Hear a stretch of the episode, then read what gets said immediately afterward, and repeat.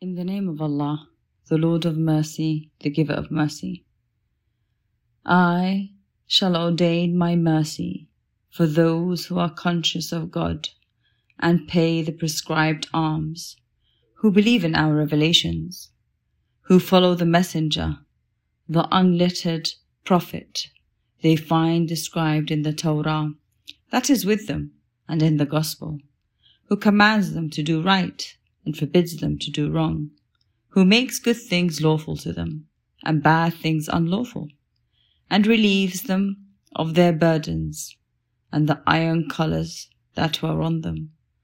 So it is those who believe him, honor and help him, and who follow the light which has been sent down with him, who will succeed. Say, Muhammad, people, I am the messenger of God to you all, from him who has control over the heavens and the earth. There is no God but him.